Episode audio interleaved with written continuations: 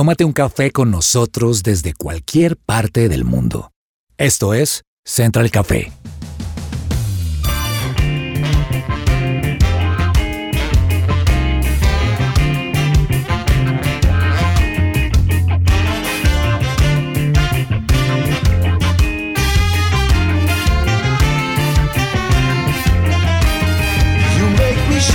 Holy Spirit.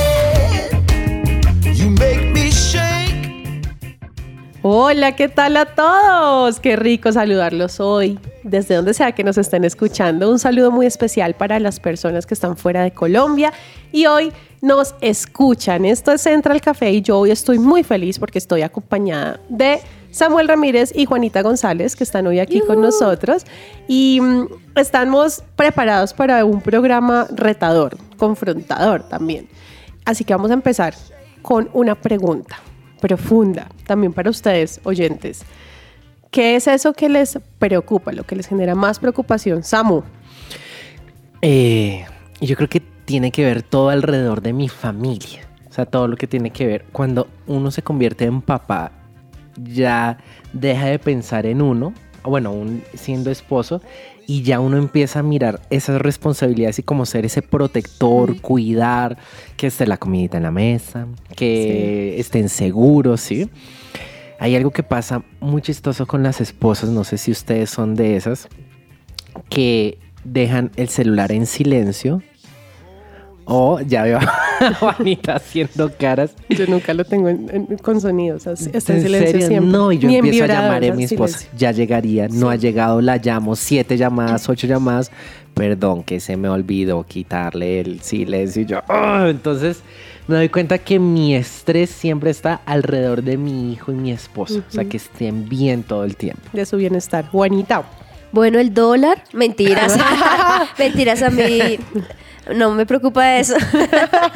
Pero bueno, primero los saludo, que, qué chévere estar aquí en Central Café. Y wow, es una pregunta bastante profunda. ¿Qué es lo que más me preocupa en este momento? Quizá mientras Sammy estaba hablando lo de él, quizá podría pensar que en sí no es una preocupación porque uno sabe que Dios tiene el control, ¿no? Pero que sí es algo que uno está pensando constantemente y es el hecho de quizá esos sueños o esos planes que has hecho quizá para este momento y que no se han cumplido.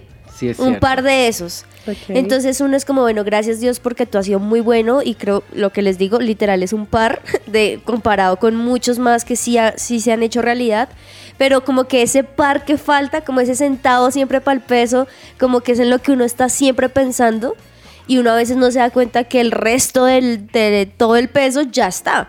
Así pero es. como que ese centavito es lo que uno ah, lo tiene ahí. Es que uno planea en Sí. inicio de año, final de año, todo lo que quiere y lo que sueña y hasta dónde le gustaría llegar en el siguiente. Entonces uno se Exacto. empieza a dar cuenta en enero, bien, no lo logré, febrero, uy, ya estoy al mes y ya inició el año, mitad de año no he logrado nada y fin de año a veces uno llega como, ay, no pasaron las Exacto, cosas. y más como que uno en diciembre hace como el pensamiento de todo lo que fue el año la y sí, angustia existencial. pasó esto y todo otro y luego uno dice, ay, pero esta cosa no pasó.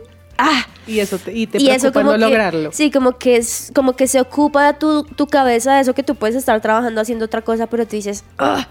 Y Ajá. quizá personas como, no sé si ustedes, pero como yo que tiendo a planear mucho las cosas. O sea, no soy como así súper cuadriculada porque no es mi forma de ser, pero sí, yo sé, para este año quisiera esto y me preparo para eso cuando quiero comprar algo listo y hice el ahorro, o sea, todo como que está fríamente calculado. Entonces, cuando de repente hay una cosita que se salió del cálculo, es como que, ah, la preocupación se activa. Bueno, pues hay muchas cosas que nos preocupan. A mí me preocupa lo que tiene que ver también con el bienestar de mis hijos. Con el que de pronto llegue un momento en el que yo no, de- como papás, no podamos suplir o, o lo que ellos necesitan, de que no podamos brindarles la educación, no sé, o sea, mi esposo me decía un día como amor, o sea, yo no quiero llegar a un punto en el que me digan, papá, quiero este lado y, y digamos que no se puede, o sea, ese tipo de cosas Sí. nos preocupan, Uno ¿no? se quita el pan de la boca. Sí, pues. total, o sea, que nosotros nos falte todo, pero a ellos no. Entonces, eso es algo que, que siempre genera preocupación. Pues bueno, hoy vamos a hablar, no va a ser un programa negativo, no, no, no Ay, ya estaba piensen que va a ser así. Lo que vamos a hablar es por qué no hay que preocuparse, por qué no hay que preocuparse. Así que ustedes quédense ahí pegados con nosotros, esto es Central Café.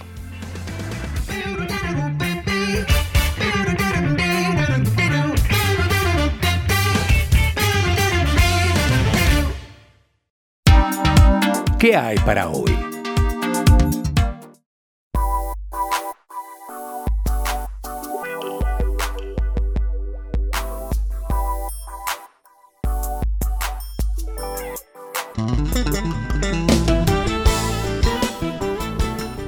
El Colegio Cristiano Semilla de Vida en Bogotá se encuentra en proceso de admisiones. Brinda servicio para preescolar, primaria y secundaria. Llevan 31 años educando con bases en principios bíblicos. Tienen matrículas abiertas. Para más información pueden comunicarse al 277-4211 o también pueden escribir al correo admisiones arroba semilladevida.edu.co o pueden visitar la página web www.semilladevida.edu.co. Encuentra el trabajo más cool en Teleperformance. No necesitas experiencia para trabajar en una de las mejores empresas del país. Aplica hoy en tipijobscolombia.com. Bueno, hay algunas cosas que nos preocupan más que otras y estas son algunas de las mayores preocupaciones del mundo en el 2022, así que yo hoy les voy a contar un poquito acerca de ellas. Hay un top 12 de las preocupaciones más grandes que ha tenido la gente durante este año 2022. Número uno, la inflación. Número dos, la pobreza e inequidad social. Digamos que estos temas son temas muy globales. El desempleo, el crimen y la violencia, la corrupción financiera política, los impuestos, el cuidado de la salud, ya todo lo que tiene que ver también con el COVID-19, la educación, el cambio climático, los conflictos militares entre naciones, que eso ha sido uno de los temas que más nos ha pegado duro a todo el mundo, porque ya saben que todo lo que está pasando en Ucrania es algo que desencadenó, digamos que un, un tema bastante crítico y ha afectado tanto social como económicamente a muchas naciones de todo el mundo.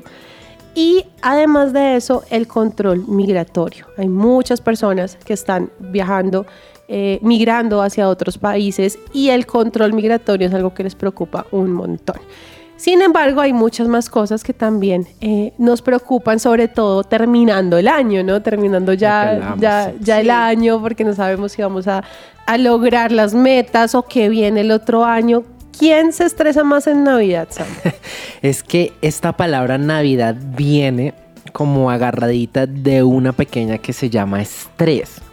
Pero voy a bajarlo a esas preocupaciones que, de las que nos hablaban y que sí son preocupaciones. O sea, si, está, si eso genera todo. Pero estas llegan de un modo muy chistoso, no sé cómo decirlo. Por ejemplo, empieza el tema de dónde nos vamos a reunir, con quién vamos a pasar las vacaciones tengo día de vacaciones. Para los que son empleados, esto genera un estrés. Empieza uno a hacer cuentas. O sea, que si yo tengo esto de vacaciones, de que tengo que esto, pedir esto, trabajar por ejemplo, la cantidad de reuniones que se hacen en estas fechas. Uy, sí. Uno deja como vamos a reunirnos con nuestros amigos todo el año, no se puede, trabajo, no sé qué, fechas, reunámonos. Uno hace todas las hmm. reuniones sociales posibles, entonces que el de agradecimiento, de agradecimiento, de... comida, la despedida de la, despedida, de otro. despedidas y acumulación de reuniones. El cansancio general que trae todo el trabajo más el finalizar todo ese trabajo y, por ejemplo, poder decir un check de. Pero también en un estudio está comprobado que las que más estresan son las mujeres. Al parecer, por toda la cantidad de preparativos que trae la Navidad, la festividad, el viaje, más las vacaciones de los niños, en donde los voy a dejar. Yo me acuerdo que a mí me mandaban desde apenas salía a vacaciones como en noviembre en esa época, me mandaban para el pueblo allá con mi abuela y yo me acuerdo que allá yo duraba todo, casi dos meses de vacaciones allá y mis papás llegaban como en las sí, no, descansaban de mí dos meses. Pero eso es verdad, yo soy de las que necesito vacaciones después de las vacaciones, sobre todo desde que soy mamá, porque uno llega Cansado, no, y uno arma las vacaciones más cansando, no, uno arma unas vacaciones que Realmente las vacaciones no es vacaciones en cuanto al físico. Mentalmente sí, es la idea y uno está pensando en otra cosa, pero físicamente igual uno llega súper cansado.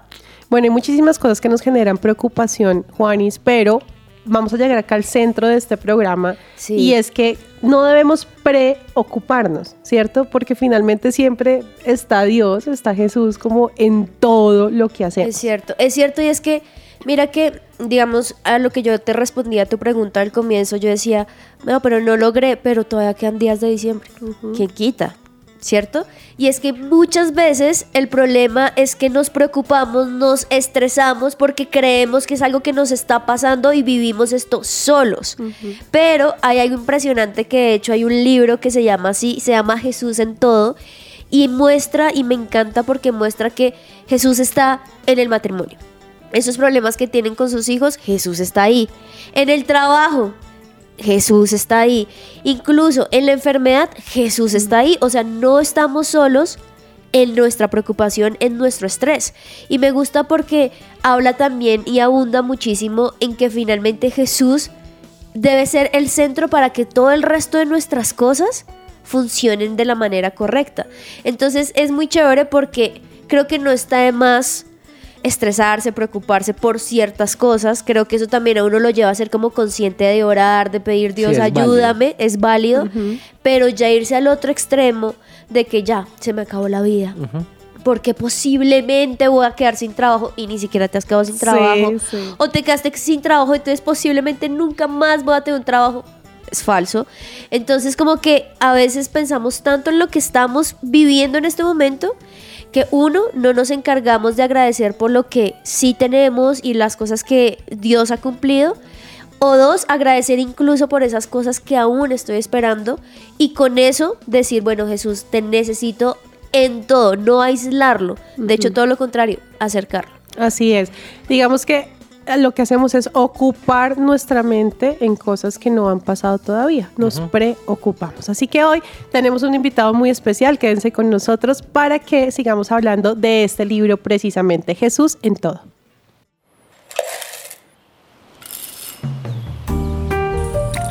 Llegó la hora de tomarnos un expreso. Bueno, hoy nos vamos a tomar un expreso con el pastor y escritor Alfonso Guevara. Él es cubano y es autor de Jesús en todo, la centralidad y la supremacía divinas. Es fundador de la segunda Calvary Chapel hispana en Estados Unidos y ha estado pastoreando en la iglesia cuadrangular desde los años 80. Pastor Alfonso Guevara, bienvenido. Muchas gracias. Para mí es un, un gusto estar aquí en su presencia radio y envío un saludo a todos los escuchas en estos momentos. Un privilegio para mí. Bueno, pastor, estamos viviendo en un mundo donde los medios de comunicación, las películas y las corrientes de pensamiento quieren borrar o minimizar, quitar del todo el nombre de Jesús. ¿Cómo este libro responde a esa corriente? Bueno, el libro es un, es un reto, eh, sin duda alguna, eh, puesto que el, eh, cuando puedan ver la portada del libro, eh, el nombre de Jesús está bien en grande y en rojo eh, y se puede ver a distancia. Esa era la idea también, no solamente de que se pueda poner en una estantería, en una librería y se vea a distancia y, y, este, y salte del estante, es que también la idea, incluso con la portada del libro, es intencional, es ensalzar y agrandar eh, el nombre de Jesús. Y, bueno, Jesús en todo, eh, debajo de eso el subtítulo es la centralidad y la supremacía divina. Así, por encima de todo esto, el nombre de Jesús en grande. Eh, es un reto hoy en día el, hacer esto en la sociedad donde vivimos, ya sea allá en, Estados Unidos o aquí en Colombia, en cualquier lugar. Hemos visto, sentimos, oímos la tendencia de opacar y apacar eh, eh, todo lo que es Jesús relacionado con la persona eh, y el mensaje de Jesús. Y el intento de este libro es precisamente no contrarrestar eso, porque el Señor no necesita ayuda, pero el de levantar la voz desde nuestro rincón y decir, no, no, este, hay un nombre que es sobre todo nombre y hay una persona, porque yo aquí en el, en el libro eh, hablo de la persona, de- del poder eh, de Jesús, de la persona de Jesús, eh, y, y esto esto hay que explicarlo, esto es- hay que hablarlo. Hay tanta gente, a veces damos por sentado de que oh, Jesús es conocido en todo el mundo. No, eh, hay tanta gente que no ha leído ni ha oído de Jesús que nos impresionaría, incluso familiares nuestros. Entonces, eh, es, es curioso, eh, la gente no se intimida cuando se menciona Buda, Hare Krishna, cualquier otro líder religioso, pero cuando se menciona Jesús, uh, todo el mundo y el inframundo y todo lo que está detrás, eh, sentimos la oposición y, y acaso la opresión también en contra de todo lo que tiene que ver con Jesús. Pastor Alfonso, y con respecto a estos dos conceptos, estas dos palabras, cuéntenos cuál es la diferencia entre la centralidad de Jesús y la supremacía de Jesús. Bueno, centralidad lo dice el mismo, la misma palabra, centro, ¿no? Eh, y es que la propuesta del libro es Jesús en todo o Jesús en nada. O Él es el centro de todo o, no es el centro, o es el centro de nada. Entonces, eh, el libro eh, tiene una cronología, por decirlo así, una secuencia intencional que el primer capítulo, por ejemplo, es Jesús en el principio. Y claro, para eso hay que ir a Génesis 1.1 y Juan 1.1. Pero el último capítulo es Jesús en el fin. Y es curioso, porque Jesús dijo, estaré con vosotros hasta el fin. Entonces, entre el principio y el fin hay un centro. Eh, y claro, ese centro representa el centro de la historia.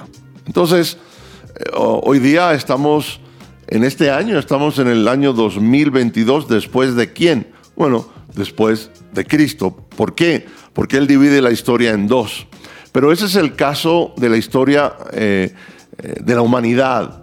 Pero también cuando me refiero a la centralidad es que hay, eh, Jesús es el centro en nuestras vidas, porque cuando lo hemos recibido, cuando hemos abrazado a Jesús, eh, hay un antes y hay un después. Podemos decir, antes yo era así, yo hacía estas cosas, pero Jesús vino a mi vida, me transformó y ahora hay un después.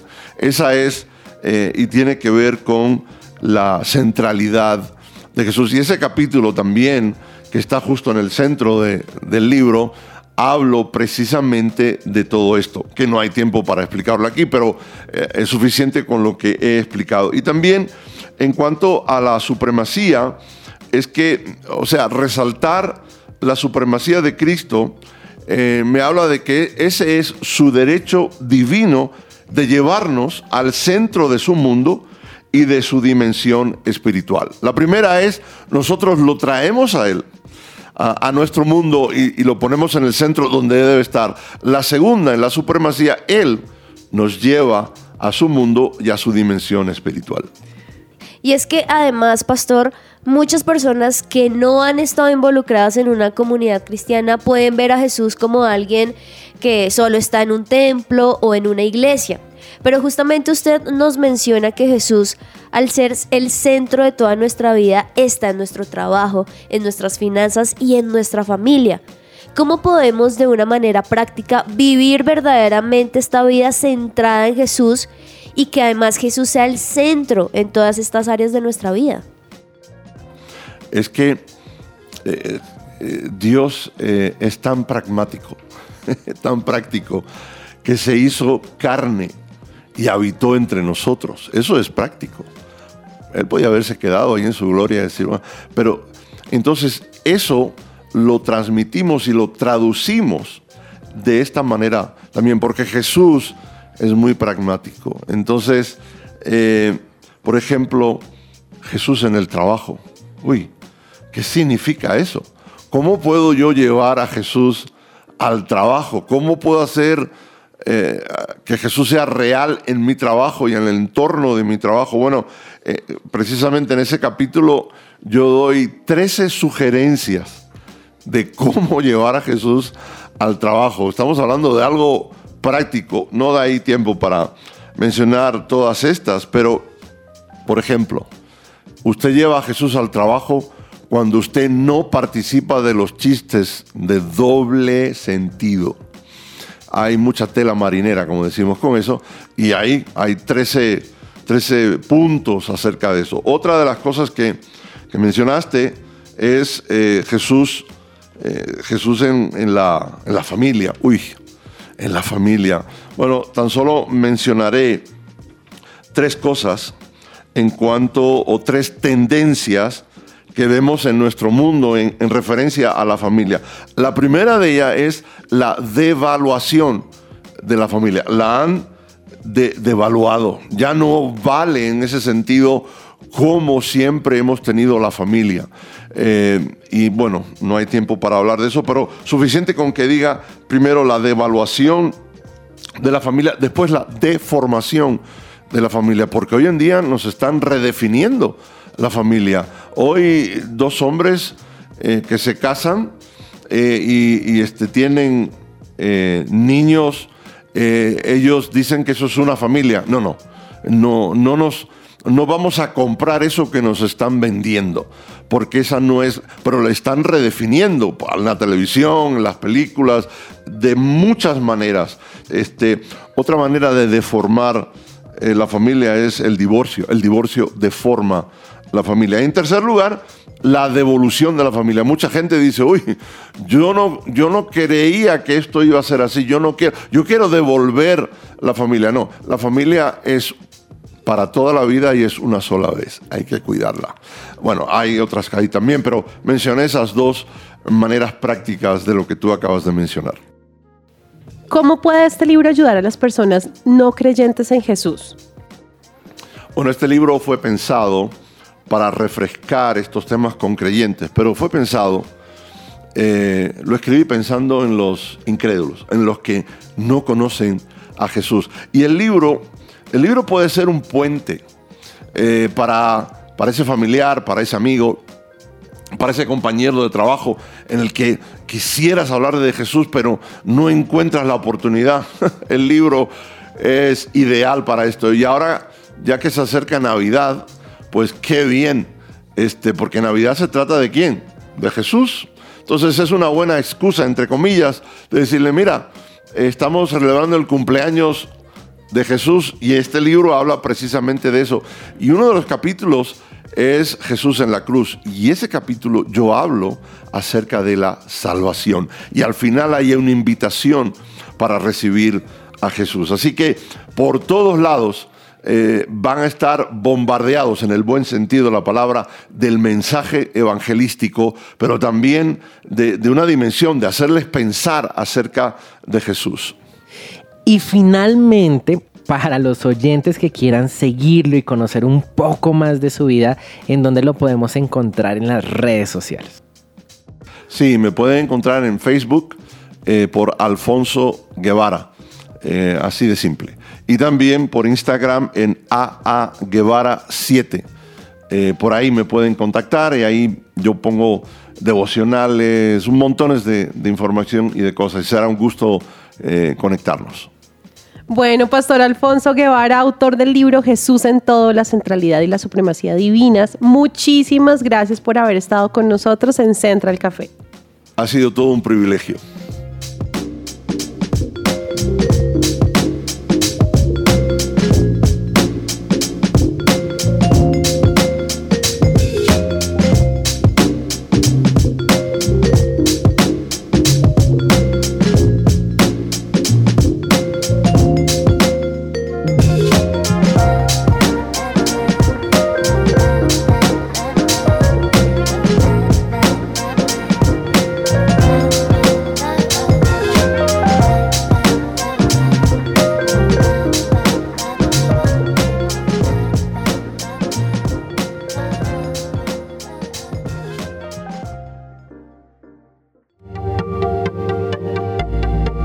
Te desconectes. Esto es Central Café.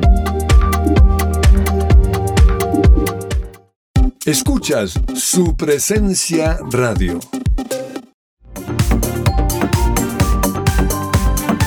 Regresamos a Central Café.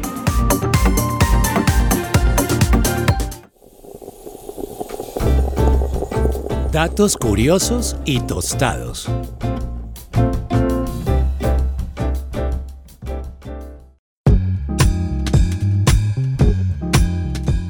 ¿Sabías que ahora puedes estudiar en la primera universidad cristiana de Bogotá? La Unisimes te ofrece las carreras de teología y administración de empresas. Inscripciones abiertas en unisimes.edu.co o llámalos al 315-334-2733. La Unisimes es tu opción.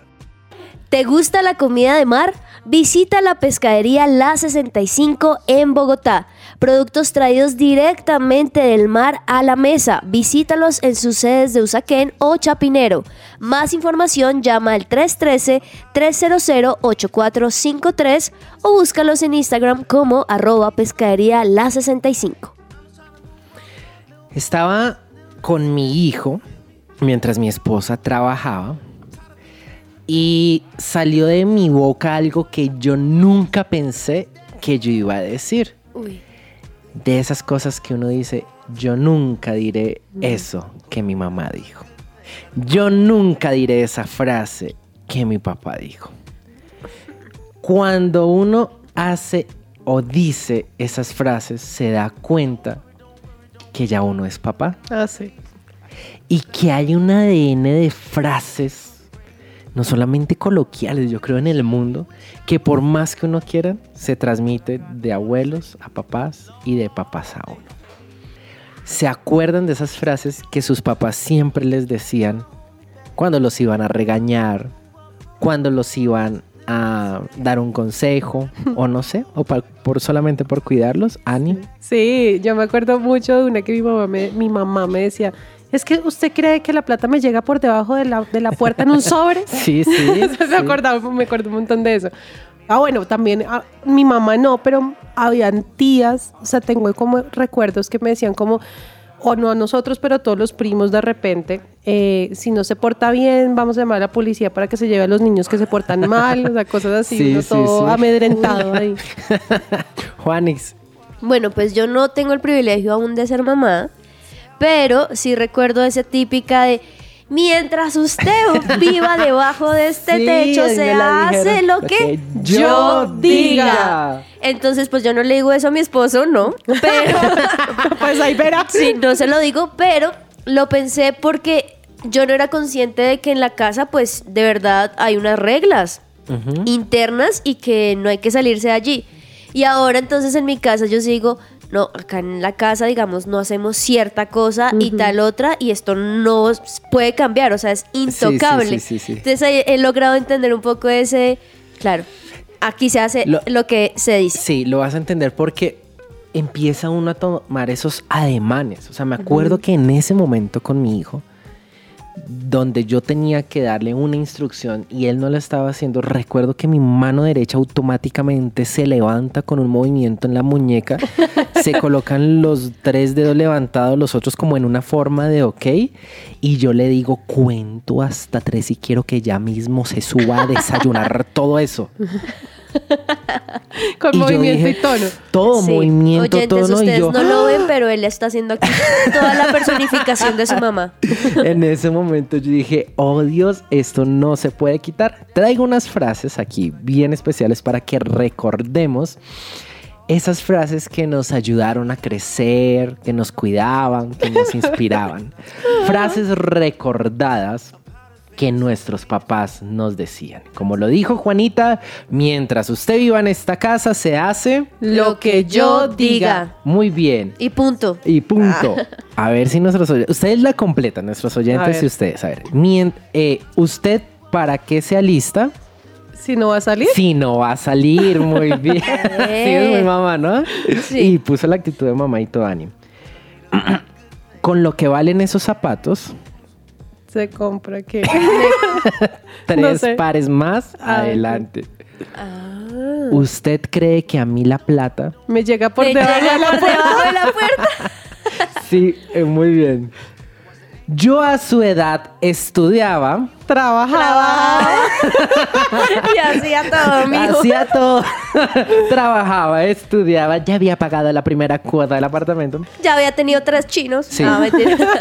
Ustedes van a responder, yo soy el hijo, ¿listo? Entonces, Bueno. uno, uno está interesado en saber algo, ¿listo? Pero ¿por qué, mamá? Porque Porque sí, sí, porque yo punto. digo. Porque sí, punto. Porque yo lo digo, muy bien. Cuando usted tenga sus hijos, Me va a entender. hágame caso por... Si acaso. No. mentiras. Eso era porque, eso era porque rimaba. No, por su bien. Ah. Claro, por La su que bien. yo le dije a Matthew, mi hijo, cuento hasta tres o si no. Mm. Entonces, esto no es ni un hotel, Ah, sí. Ah, sí. ni un restaurante para que llegue cuando se le dé. La La, gana. gana. Y para finalizar, con, ah, bueno, dos para finalizar. Con usted todo es una pelea, siempre lo mismo. O sea, eran como Sí. las... Como ese sentimiento Sí, de por uno qué. aquí dándolo todo, quitándose, Quitándose el pan de la boca. Aquí dándolo todo por su bien. Muy bien. Como dato curioso, sin ningún estudio de Harvard o alguna universidad importante, si les digo que por alguna razón extraña, este ADN de frases va a pasar de generación en generación. De pronto para cuidarnos. O simplemente Te amo, uno no mamá. sabe Te amo, qué mamá. más Te decir. amo, abuela, Pero está en nuestro ADN y creo que nunca se va a quitar.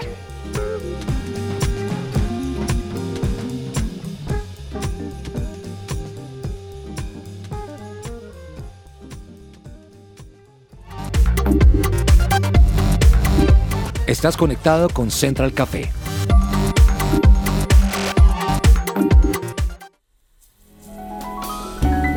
Central Café descafeinado.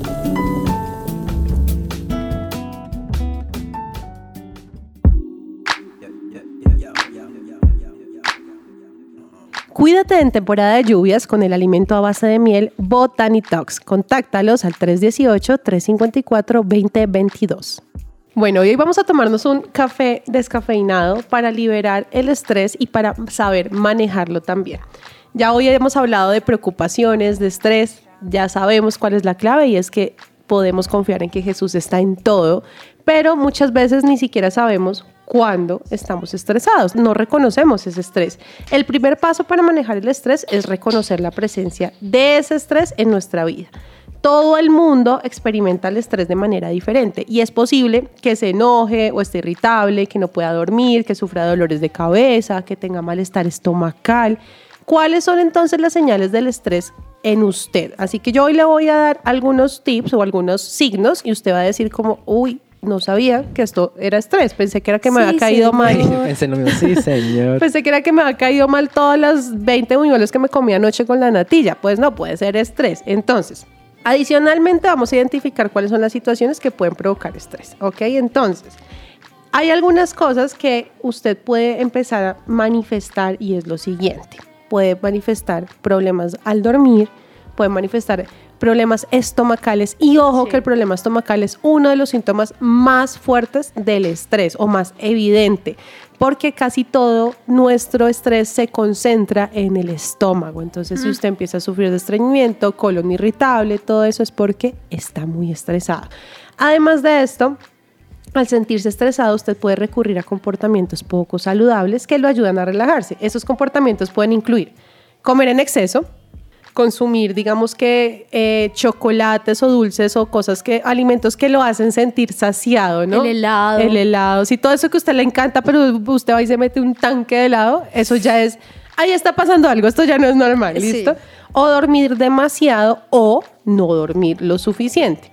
Estos comportamientos pueden ayudarle a sentirse mejor en un principio, ojo, pero pueden hacerle más daño de lo que le pueden estar ayudando. En lugar de ellos, es mejor que utilice los consejos que voy a darles en este momento. Entonces, lápiz y papel, si está manejando, grábeselo en su mente, Como siempre aquí anotando. anotando todos los, los tips, sí, los consejos para un café descafeinadito conmigo. Entonces, ¿cuáles son esos datos? Número uno, existen muchas maneras de manejar el estrés, pero estos pueden ser algunas que les pueden funcionar.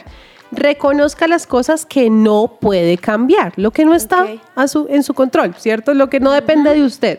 Aceptar que no puede cambiar ciertas cosas le permite dejarlas ir y no alterarse.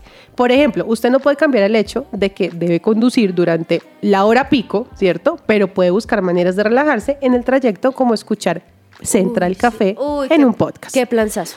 Además, evite las situaciones estresantes siempre que le sea posible. Aléjese de la fuente del estrés. Yo no sé ustedes, pero a mí me pasa mucho y es que a veces yo siento que me estoy metiendo en eso que me va a generar estrés y allá voy, me boto de cabeza aún sabiendo que lo va a generar. Pues no, evitémoslo, ¿verdad? Hagamos ejercicio. El ejercicio es muy importante porque cuando hacemos ejercicio empezamos a liberar muchas toxinas, ¿cierto? Vamos también a aprender a cambiar nuestra perspectiva. Intentemos desarrollar una actitud más positiva ante los desafíos. Podemos hacerlo reemplazando los pensamientos negativos con pensamientos más positivos o trayendo a su mente esas promesas que Dios le ha dado acerca de su futuro. Haga algo que disfrute. Cuando el estrés lo tenga decaído, lo tenga Sí. chantado, lo tenga apagado, haga algo que disfrute para ayudar a ponerlo de pie de nuevo. A mí, por ejemplo, me encanta comer. Entonces, pues comer, no desbordadamente, pero me gusta salir, tomarme un cafecito con un postre o algo así. Y eso, de verdad, No, es y- liberador. Y además que eso ayuda también al resto. O sea, es decir, cuando tú vives Sí, estresado y no haces algo, pues también tu familia, tu casa, tus amigos, como que todos vamos, como se dice coloquialmente y suena feo y todo, pero acá se dice, todos llevamos del bulto. Sí, sí. total. Gracias a que tú estés estresado, así que no, y te desestresas un poquito, por favor. Sí, puede salir, tomar aire puro, hacer lo que le gusta y además lo que dice Juan es conectarse con sus seres queridos, porque no es bueno dejar que el estrés se interponga entre usted y su vida social. Pasar tiempo con familiares y amigos puede ayudarle a sentirse mejor y olvidarse del estrés. Confiar sus problemas a un amigo también puede ayudarle a resolverlos. Ahora, duerma lo suficiente. Descansar suficiente durante la noche puede ayudarle a pensar con más claridad y a tener más energía. Esto hará que sea más fácil manejar cualquier problema que pueda surgir intentando dormir entre 7 y 9 horas todas las noches. O sea, esto es mi sueño de toda la vida, hace 6 años, gracias. Mantenga una dieta saludable. Comer alimentos saludables ayuda a darle energía a su cuerpo y a su mente. Evite refrigerios con altos contenidos de azúcar y consuma muchas verduras, frutas, granos integrales. O sea, Ani vive estresada porque se la pasa comiendo buñuelo con natilla. Y aprenda a decir que no. Este es uno de los más importantes. Oye, sí. Si su estrés viene de realizar demasiadas tareas en casa o en el trabajo, aprenda a establecer límites y pida ayuda a los demás cuando lo necesite. Uy, no, tremendo. Y por último, vaya y tómese un café descafeinado mientras escucha, Escucha Central Central Café. Café.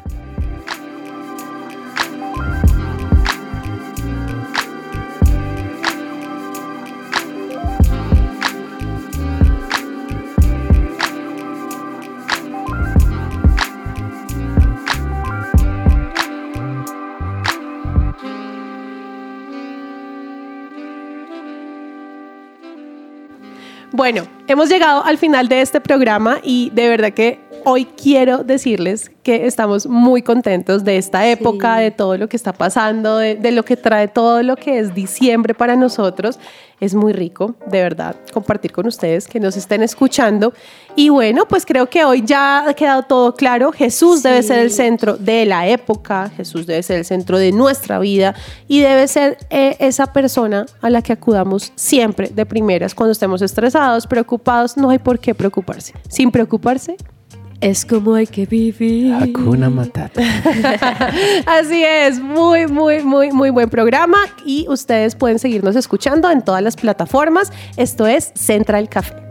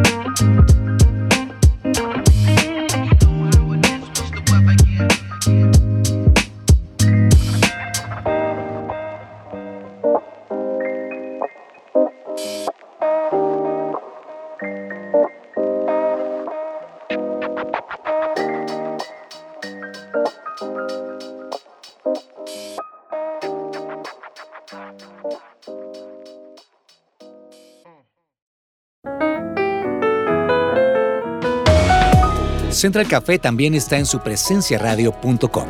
Allí puedes encontrar el listado con todos los programas de Central Café en SoundCloud.